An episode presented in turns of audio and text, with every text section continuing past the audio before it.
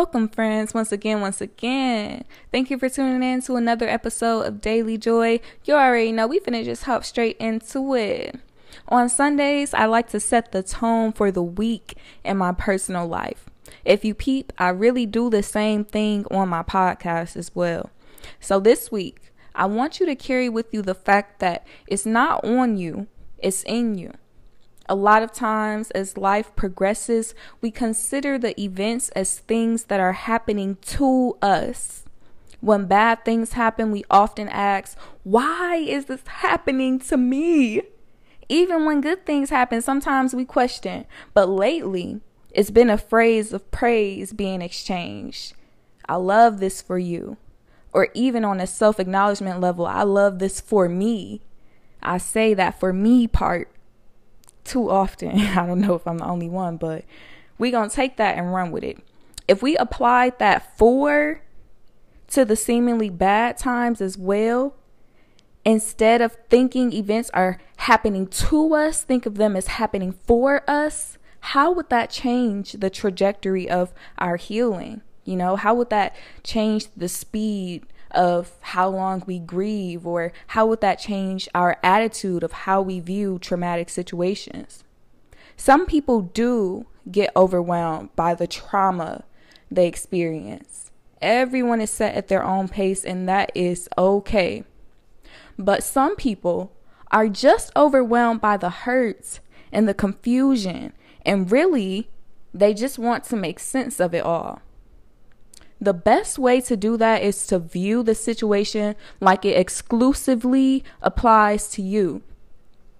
Days after my father died, I remember having a dream that this man was trying to kill me.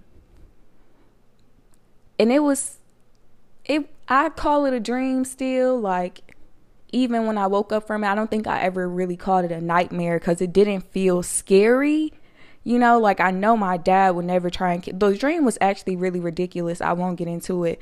But I felt like that dream was kind of a catalyst to me changing how I grieved or how I viewed death, because I was immediately able to consider how the people around me would change if my dad had killed me and I was dead as opposed to him. I was able to see how my mom would be able to learn and grow from that experience. I was able to see how my little sister would have to step up in different ways if I wasn't around. So in turn, I was able to see how I could grow and learn from my father's passing.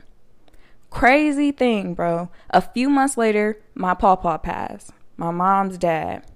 Seeing as how I had just lost my own father as a kid, for a kid, I had a high level of empathy for my mom in the midst of her father's passing.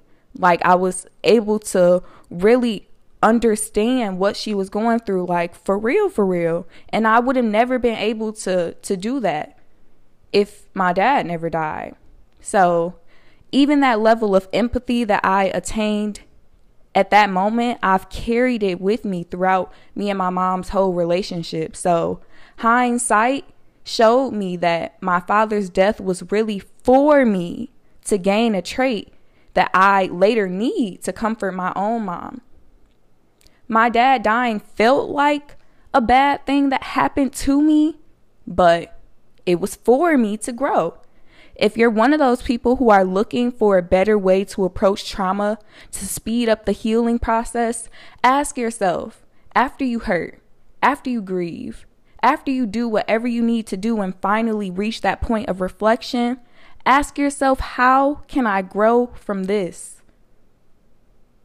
And then come up with a situation where that new characteristic that you've developed can be applied for your benefits in ways it simply couldn't have happened before. And I want you to frame that moment in your mind and always remind yourself of what you gained from your losses and how you would never be the person that you stand as after the loss without it.